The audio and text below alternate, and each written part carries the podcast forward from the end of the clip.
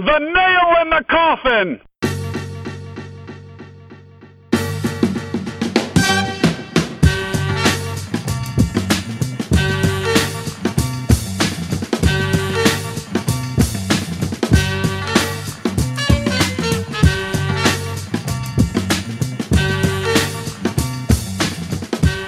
Welcome to the Nail. I'm Tom. He's Travis. It's Thursday night, and a week ago, we had hoped at this point that we'd be getting ready for the ALCS, or at worst, watching Game Five of the division series between the Indians and the Astros. But uh, that is obviously not happening. Uh, things went uh, very south very quickly, Trav. And, uh, it was a rough weekend for the baseball team. Yeah, about as uh, about as as ugly as a playoff run can be, I think. Unless I know there were some people saying I think the Rockies were the other one that just flamed out and disappeared, but uh, we had high expectations, and needless to say, they were not not met, not even not not even close to met. For being honest. No, and I, I got to be honest with you, and I'm curious to know where you're at on this. Now we're a few days removed from it. Um, I, I wrestled with this all day in terms of whether I even wanted, you know, if, if we even wanted to do this one, just because, you know, I, I open up the podcasts app on my phone and every Cleveland sports podcast I subscribe to is all pretty much done their post mortem on the Indians, and it's just kind of like, well, shit, how many more times can you know put it out there that uh, yeah, hey, it it was horrible. Um, and honestly, if we had done this, I think Monday night, this would be a very different episode, at least on my end. Um, I was extremely annoyed and and I think I don't know if disgusted or disappointed is the best way to describe it. But I, I was in a very not happy place after watching Game Three on Monday, and a few days removed from it, I, I I've lost a lot of the uh, vitriol that I had built up watching that series unfold. Yeah, I don't know. I'm obviously we're obviously very disappointed. I don't know how like how much you can really dwell on it. Like Houston's really good. Um, after they took one and two, it was going to be a long shot, anyways. I will admit, for Game Three, I was just somewhat disgusted with the effort they put forth uh, after I don't know what was it, fourth or fifth inning, whenever you know everything went to shit. Um, Indians had the lead in the seventh. They did. Was it the seventh when they were was yeah. it two one? Yep. Okay, so they were they they were showing heart and then the wheels just completely came off, right? And I, will be honest, I can't really blame the guys that you'd like to say, oh, you know, you're a pro, whatever, blah blah blah, all that shit. But I can't really blame. At one point, you could tell that they just they were done, they were spent, and they weren't really they'd kind of given up on the game. And I can't totally blame them for where they were at. I don't think um, I don't think like Cody Allen wasn't trying to get guys out or that Trevor Bauer wasn't trying to get guys out or whatever the case was. But you just look at the effort they put forth. They you don't win a playoff series that way. You just don't. Six runs on 13 hits for the series, something like that. And you know the heart of the order was absolutely dreadful. Jose Ramirez, we, we hoped we saw he kind of had a, a bad slide at the end of the year, right? Well, that that rolled right over into the postseason. Um, it was just ugly all around. I mean, it, you, if your best players are playing like that, you're not going to win. Plain and simple. No. Um, and I think the thing that was just the most frustrating for me, or the most disappointing part of it, is you know that I heard the phrase thrown around more than once that this was a very Cavs-like regular season where you know the postseason's a foregone conclusion and you're just marking time waiting for uh, waiting for October to roll around. And you know, with the Cavs, I mean, we went through some frustrating regular seasons, but you always knew that when the lights came on in the postseason and, the playoffs began, that you're going to get a fun two months of basketball. And we didn't get that end of the deal here with the Indians. It was like, what the hell did we just sit through six months of games against the Royals and the White Sox and the Tigers and the, and the Twins? uh, for to to have it all unravel in four days. And it definitely feels amplified because the baseball season is so damn long. There's so many games. You're playing every day, and I don't know that that I would have you know expected or you know suggested anything be done differently during the regular season. Yeah, they locked up the division early. They probably you know rested some guys that if if they were really in a playoff hunt would have played. Um, things along those lines, but I don't know that they, it's not like they were taking it easy or they weren't trying to win games when they were in there. Um, I think it's just that they weren't they weren't con- they, they weren't conditioned to like having to win, right? They weren't conditioned to, to playing good teams, and Houston's really damn good. Like I no margin for error. Right, exactly. You play a team that good, you have to be at your best. And let's be honest, even if the Indians were at their very best, I'm not I'm not positive they still beat Houston, right? So clearly they were not at their very best, but if you play a team that's that good, you you just can't make mistakes. And you look at the first two games. I mean, all three games really they were right in it late in the game and just a slip up here and there costing those games. Houston jumps on those. The Indians weren't used to having to do that. Um, yeah. and I think that's probably part of it. I mean, you it's kind of honestly that's kind of a shitty excuse now that I say it because you know they've been in the playoff for three years. They made most of these core guys made it to the World Series two years ago, so they're used to playing in big moments, right? They should that shouldn't be an excuse that flies, and I'm not totally sure why I even why it pops in my head and if if it's even accurate or not, but something just they were not there. They were not sharp. Um, Lindor had an okay series, obviously. Nobody else did anything um, noteworthy. Actually, I thought Yan Gomes did okay, um, but no one else really. Starting pitchers. Start the starters, I, other than well, Kluber was a little rocky, obviously, but yeah, Clevinger and Carrasco both did exactly what you wanted them to do. Bullpen fell apart. Hitting was non-existent. Like fielding, uh, three errors from a pitcher, like that's one of those things where you're just not going to win. Plain and simple, you're not going to win that way. No. Um, so I mean, what are you going to do? It is what it is at this point. God, I I want to punch myself for saying that, but I hate that damn phrase. I don't know why I just said it, but. Well, the Indians had me wanting to punch myself after yeah, watching no them kidding. for the, the, last three games. But uh, what do you make out of everything that has come out this week? It's been an interesting few days. And uh, just to recap, um, there was the story, I think it was in the Athletic, that uh, there were some players basically implying that the Astros were much better prepared. Uh, they had more complete scouting reports. They knew everything that the Indians wanted to do. Um, there was Mike Clevinger, of all people, getting into a Twitter fight with Robert Flores, uh, the TV guy. Yeah, um, the easy, the easy loving hippie all of a sudden getting getting real angry out of nowhere. I, you you could have given me 25 guesses eh, on a 25 man roster, and I'd probably still wouldn't else. have come up with Clevinger. I'd have guessed somebody else twice before I'd, I'd have guessed Clevinger. Right. Um, there was that, and then uh, the other one that I thought was interesting. I was listening to to Andre Knott today, and he was talking about um, the fact that there were red flags with the health of um, Cody Allen and Andrew Miller uh, within the organization worse than than what was made public all the way back to like the first week of March. And I mean, I can't say that the Indians didn't address their bullpen during the year. I mean, their biggest acquisition was Brad Hand, and God knows through the first three months of the year, they certainly had a revolving door out in their bullpen trying to find guys. But it's it's interesting to me that you know knowing that and, and hearing that now and you know thinking back to like how the bullpen was used in this series.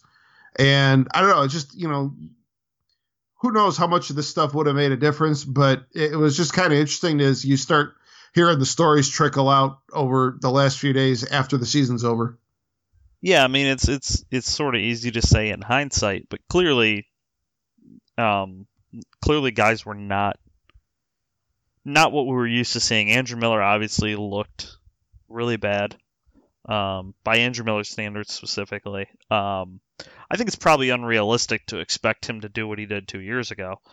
Um, I think that's what most people think. Oh, because he was, you know, the most untouchable man on the planet for like a month um, in 2016, that that's what he's always going to be. Um, that's that's not that's not normal. That's not how humans pitch typically. So, uh, expecting that all the time, I think, is unrealistic. But he had major control issues. Obviously, was struggling to locate. Um, Cody Allen just fell apart in the one game. Uh, game three obviously was terrible, but I don't know. It's clearly the guys weren't right, but I, I don't know that it does a whole lot of good to really look into why or you know come up with reasons why it didn't work. Um, I, I honestly think, plain and simple, this team, if they were full strength, 100%, everybody was playing, um, you know, reasonably as well as they could. I still personally don't think they're good enough. Um, I don't know what what the fix is. I don't know what they need to do, but I think um, relying on Jason Kipnis in center field and some of these, you know, that alone should tell you, hey, this team's not really in a great place.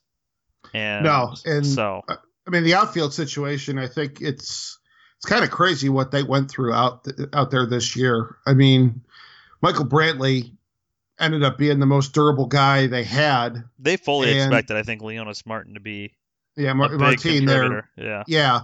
And I mean, what did he play? Ten games, something like that? that? Yeah, yeah. And I mean, I mean, that's just something nobody you can can't do anything about it. Plan right? For. I mean, it just is what it is. Like, damn and, it, did it again. but uh, no, I mean, you had Martin go down. Obviously, um, you you lost. Uh, uh Lonnie Chisenhall was basically MIA for I think all but about twenty five or thirty games this year. Um, Bradley Zimmer, and it sounds like he's going to be down for a decent portion of next year as well. Um, you know, and instead you're left with Melky Cabrera booting a ball in right field um, down in Houston that kind of started the snowball in, in, that game. I can't remember if that was one or two, but um, that was game two. It doesn't matter. Oh, yeah, I don't remember. I don't remember.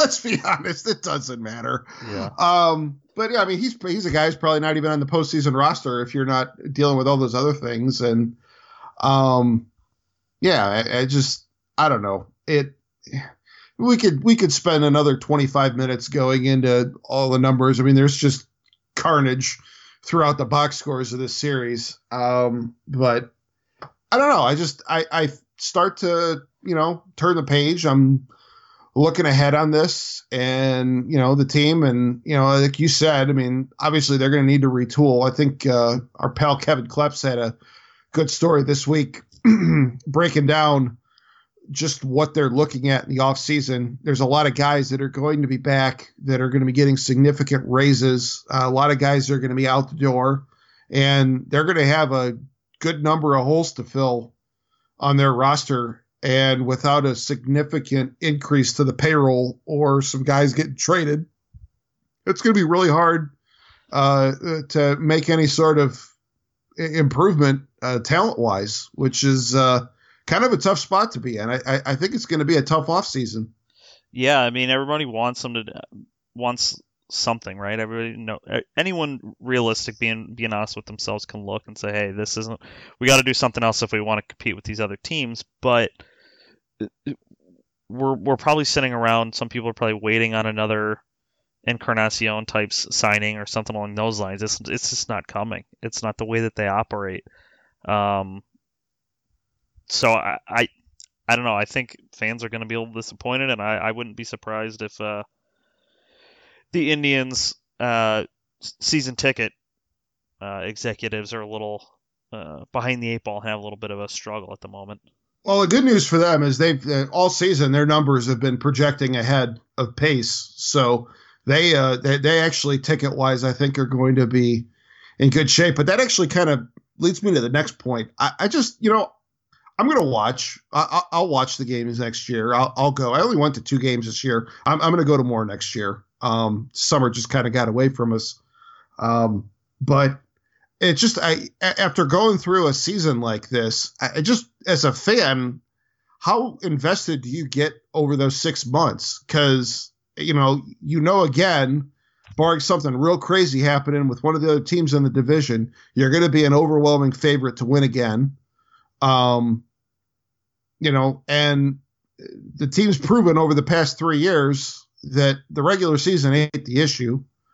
Um, there's not a lot of drama in the regular season, and it all comes down to October. And nothing that the Indians can do from as we record this October 11th, 2018 until probably October 1st of 2019 is really going to do anything to change anybody's perception of who they are and and and what kind of team they have, right? Yeah, and I think um, after the run they did they had two years ago, people central or uh, central division titles don't matter anymore. They're not interesting to fans. No one cares about them. They're not going to get people excited anymore. So I don't know. It's they're in a tough position because they got to figure out a way to keep people excited, but they're not really super willing to to invest a whole lot in that. I think, and it, I'm with you. I mean, baseball season's so damn long to begin with that it's just it's hard to get excited every night about you know that that seven o'clock start time to play the Royals or whoever the hell they're playing. 162 times a year, you just can't do it. Um, I so, will.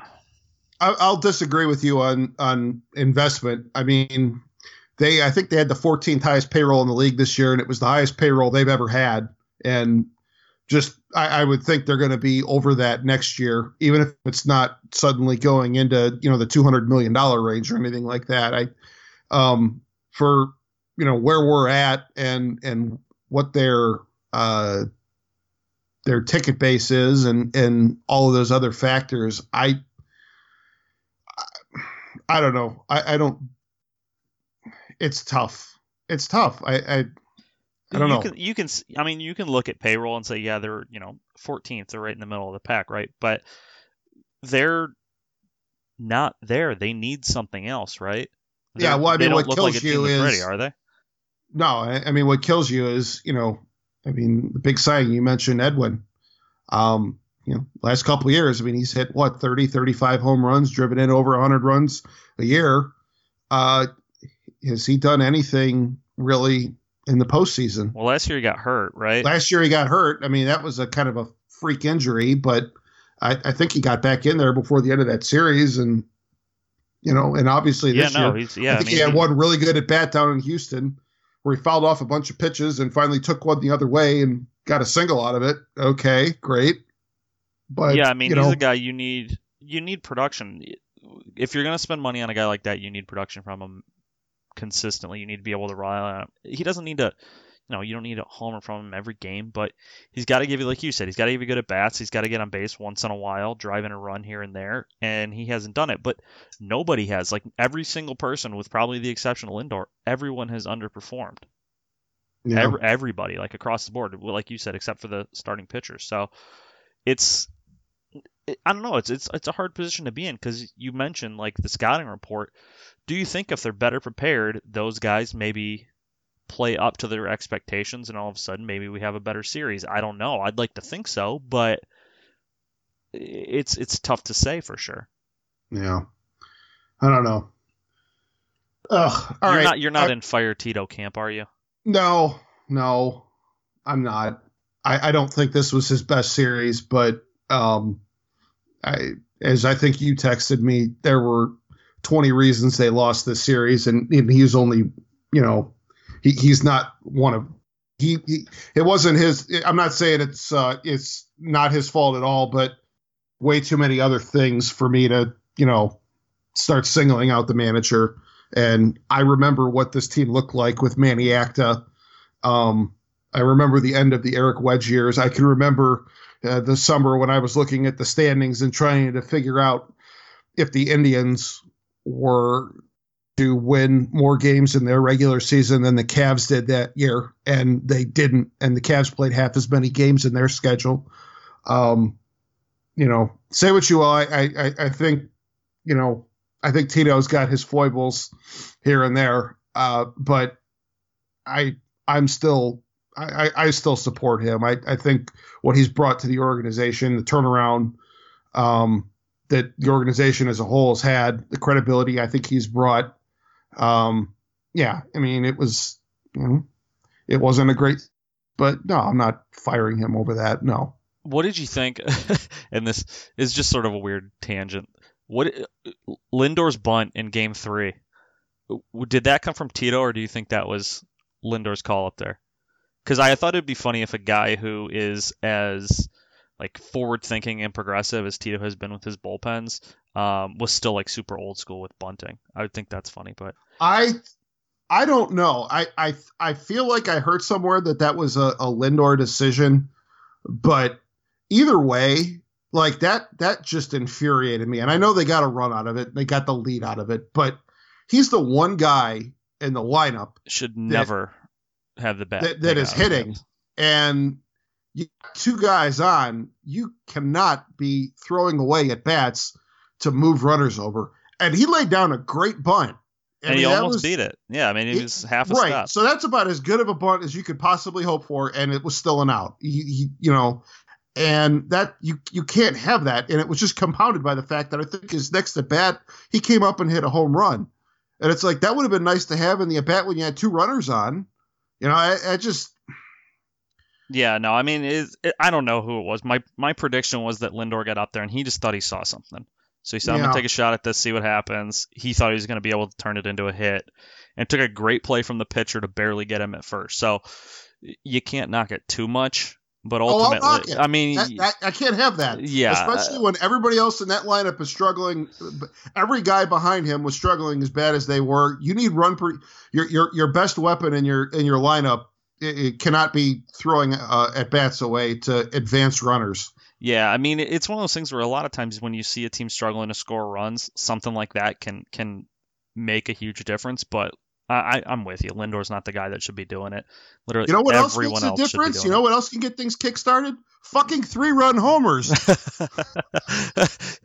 yeah, but I mean, if your alternative is um, laying down a bunt and maybe getting a single, um, and the only other thing that you think could happen is a home run, you're getting a little desperate too. But let's be honest, they were quite desperate at that point. So I can't really, I can't argue too much with you on that one. Yeah. All right. I, I, I, I've got nothing else constructive to say about any anything related to this postseason run. The thing Short is, like, you can literally bring up everything and be like, yeah, that that was a problem. They need to do better there. Yeah. There's nothing where you can look at it and be like, yeah, okay, well, there's uh there's a little bit of a silver lining there. I guess the starting pitching, you can say that, but their run production was so pathetic that it's hard to even be too excited about the the pitching. It was a sense of obligation that got me rolling on this conversation tonight, and the fact that we got 20 minutes out of that. This this discussion of the Indians' postseason run lasted almost as long as their postseason run itself. So, oh, hey, oh. yeah, I, I, we, I, am I'm, I'm open to anything else you want to talk about at this point, unless you really want to keep uh, beating the dead horse. No, I'm good. I'm okay. Good. we've I mean we've gone back and forth, and at, at, at this point, there's nothing we're gonna say that anybody hasn't already heard. It's all just shitty, like right. No, nothing went well. That's that's sort of it. Guys didn't hit as well as they could have. Maybe the coaching wasn't as good as it should have been. Maybe the scouting reports are off. Maybe Tito didn't manage well whatever it is, like you can blame so many different things that hash, uh, hashing them all out and and breaking them down and listing them all off isn't isn't really going to do anybody any good. No one wants to listen to that. No, no. What do they want to listen to? We got to give the people what they want. The people love Baker Mayfield right now. Hell yeah, I will do. say that. Uh, you and I, you and I met up down at the the Muni on Sunday, that was and, a pleasant surprise. It was good to see you down there. I did yeah, not know you yeah. joining us. I came up, uh, got a little bit in there. It was nice little, uh, great weather for it. Um, looks like it's gonna be more of the same this week. Um, there is there is a tangible electricity going on right now um, around that terrible stadium that they have. Um, it's it's it's weird, man. Like I don't know what they're doing. Like the game on Sunday, just a uh, defensive slugfest, terrible kick to win the game in overtime with two seconds left. Like, I don't know what's going on exactly, but I'm here for it, man. I'm gonna I'm gonna sit down and keep drinking it in every week. I'm gonna tell you what. This is a, a perfect segue because it felt like watching the Indians. They there was like that that feeling, uh, that mojo, that whatever, that momentum just was not there, and they never found it going into the playoffs, and they never had it in that series. And the Browns, and I can't believe I'm saying this because it's been so long since it's been the case. They've they've found a little bit of this. They've got it, and there was a buzz in that stadium when I went in there on Sunday. I mean, you could just see it in the Muni lot. You see the number six shirts and the jerseys everywhere around you. Um, Yeah, you really, know- really quick. If Baker was getting paid for how many like bootleg shirts are being sold with his name or face on them in the Muni lot, he could retire now. Like it is, the, he's the only thing that anyone's selling. it's uh, the the Cleveland T-shirt economy is uh, It's undefeated. it is it unstoppable. It is unstoppable. But, I'm he's telling you though, man, it it was just the, the the craziest thing in there, and just what a different vibe it was from the last time I had been at a Browns game, and I think that was two years ago. Um, like, I mean, they they gave up the field goal early, and then the Ravens had the ball inside, you know, in the red zone, on their way in to score, and then you know that that could have put the Browns in a ten point hole. Browns forced that turnover. I think it was that was the Denzel Ward interception, right? um yes yes. I, Yeah. so I was listening on the radio. Um, And- It was just one of those things where, like, you know, that game, it just you you got this sense that like they're going to find a way. And there was like any number of points, especially in overtime, like when they had that that fourth down play where Landry got blasted and there was the no call because it was uh, uncatchable. Um, which I didn't think mattered for illegal contact or holding, but what do I know? Right. Yeah. Um that officiating crew pissed me off all day. Forget like the fact that the Browns had a ton of penalties and the Ravens didn't. I mean, if one team's committing penalties, the other one's not. That's I the mean, way it goes, right? That's the way it goes. That's fine. But no, what drove me nuts about them was every single flag had to turn into a 25 minute conference before they could announce what the penalty was.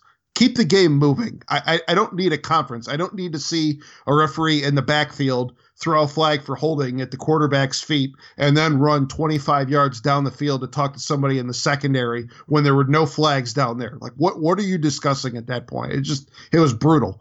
Yeah, it Um, wasn't- the best, but that's not- been sort of a not- trend not a year. smoothly run ball game, but it was, you know, as it get, got into crunch time, like every time the Browns would take the field, these Baker Mayfield chants just start breaking out, and everybody is like eager to get on board with it, and it's just like this sense that no matter what the situation is.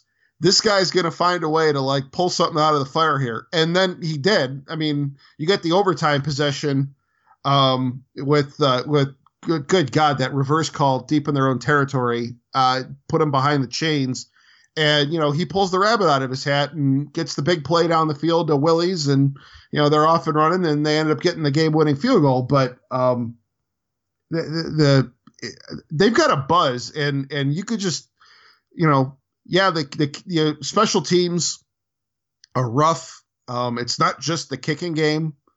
I think the punter's been pretty good, but you know, you watch them every single time that it's either a kickoff or a punt. Their gunners are overshooting, and and the first line of the first wave of tacklers is missing. Um, so I don't, you know, their their coverage drives me nuts. Um, returns, they're constantly getting called for holds. So I mean, you, you got things like that to work on. Um, you know, Hue Jackson, I still don't think is going to be winning Coach of the Year anytime soon. But um, Yeah, that reverse is one of the worst calls I've ever seen. I don't know who called Uh, it. I don't know if it was yeah, him or Todd Haley. Haley or who, but that was terrible watching. I don't know that I've been.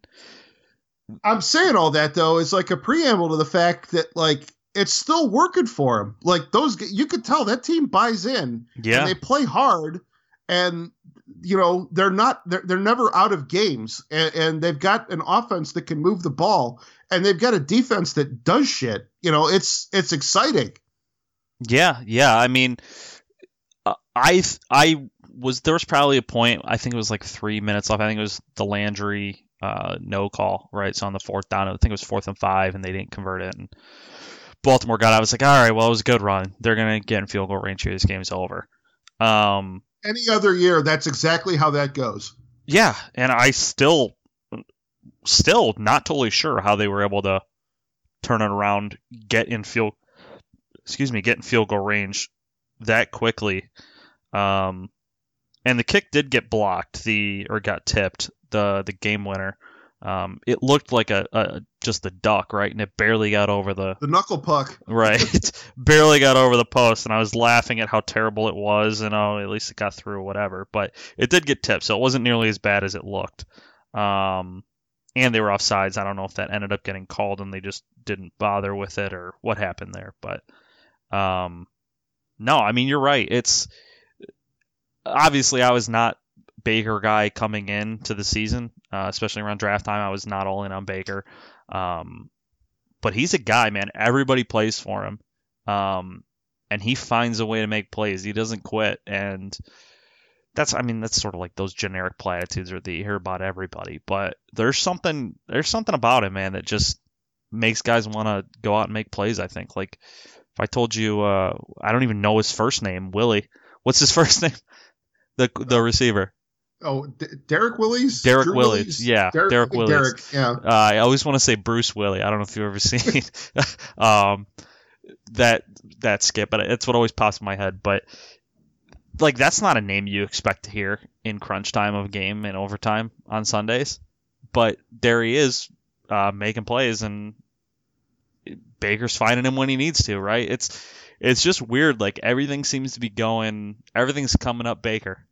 Um, it's it's special to watch, and I'm I'm be, I'll be very happy to be wrong about that draft pick. Honestly, I, it's he's got something, and he's and he's getting better like every week. He's not he's not forcing things. I think that was sort of the thing that I was a little nervous about after they beat the Jets. Was like he's going to come in and try to do everything, and he's been really good about not doing that. And I think that's probably the biggest testament to he's got a pretty good head on his shoulders at least, uh, at least in terms of football.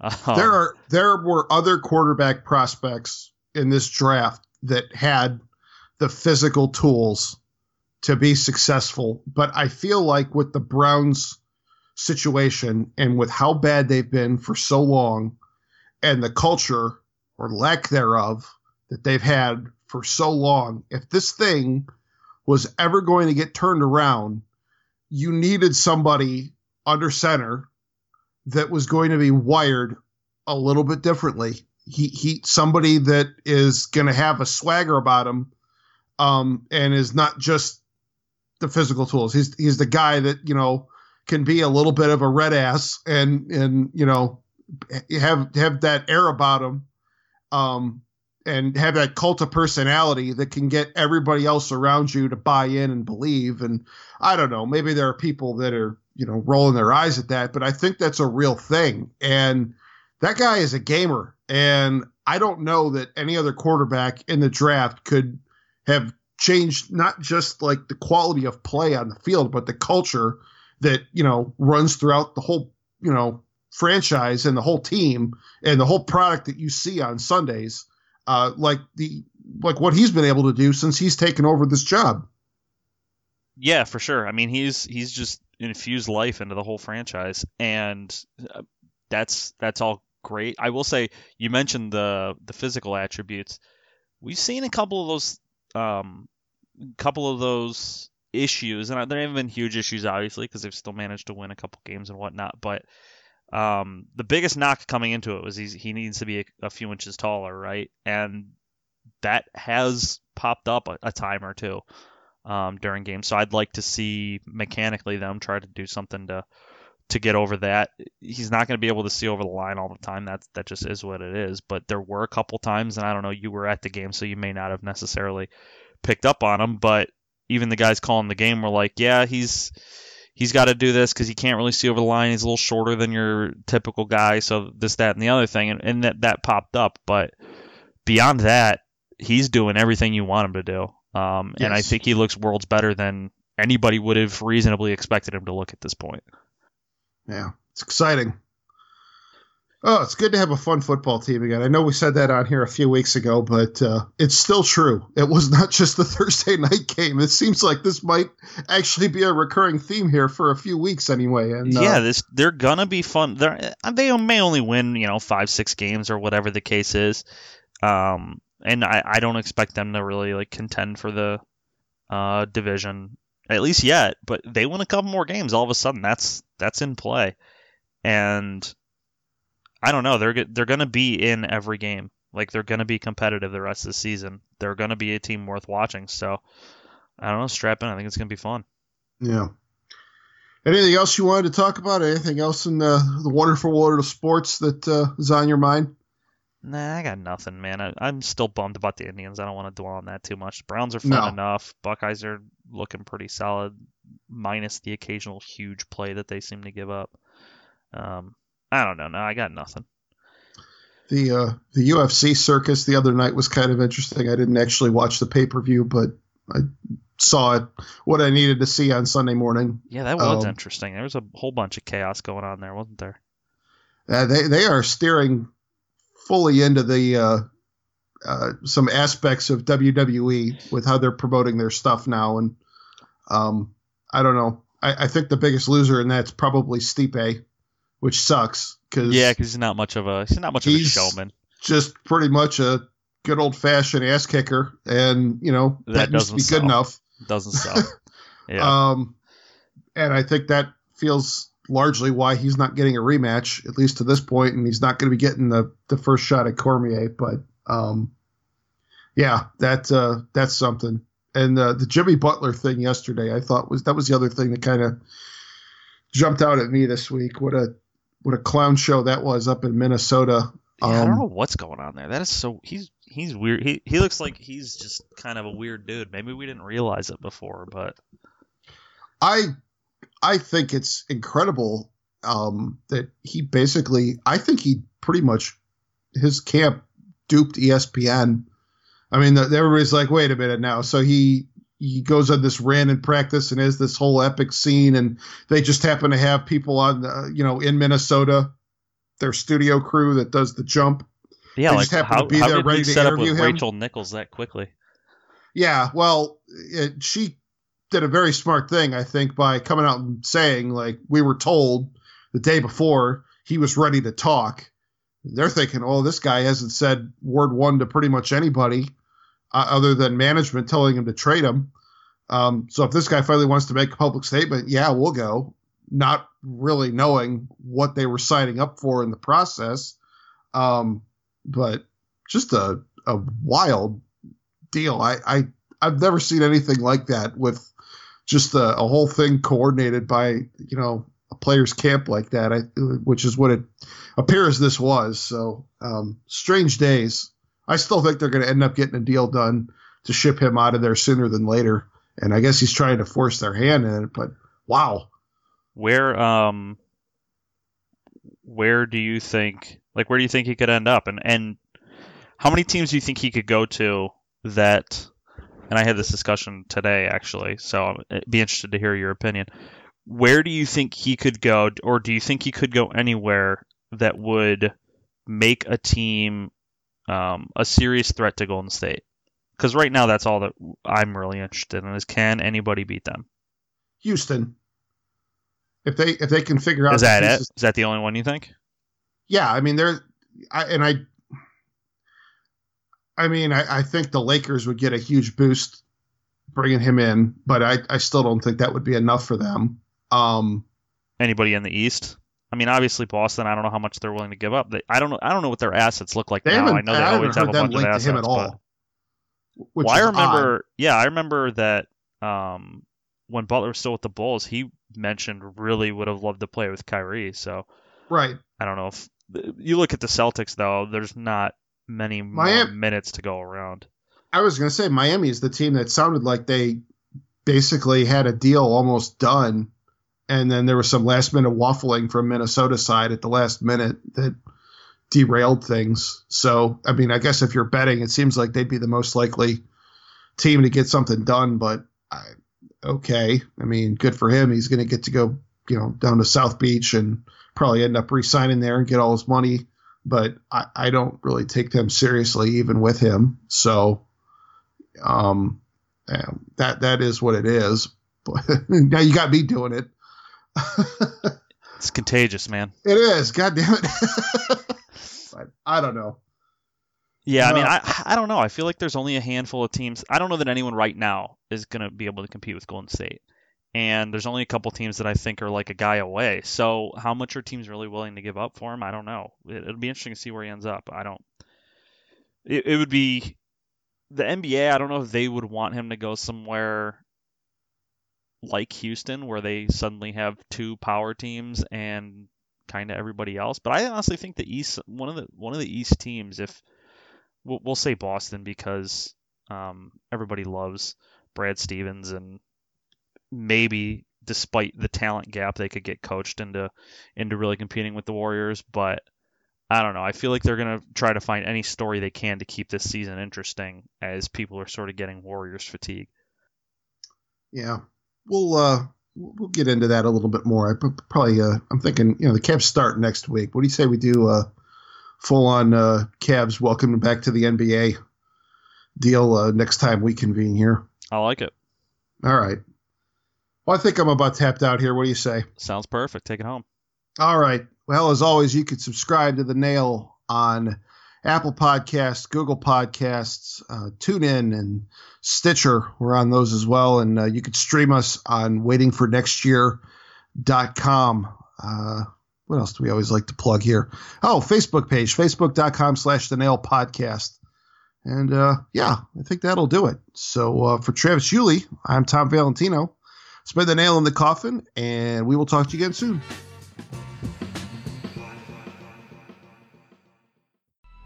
Coming up on 5 Minute News, I'm Anthony Davis. You might think it's partisan because maybe it's critical of one side or the other, but it's not. It's just the truth. And I think that's also something that's kind of unusual for Americans listening to the radio or to podcasts because the news landscape in the States has been so partisan for so many decades. So, five minute news is verified, truthful, independent, unbiased, and essential world news daily.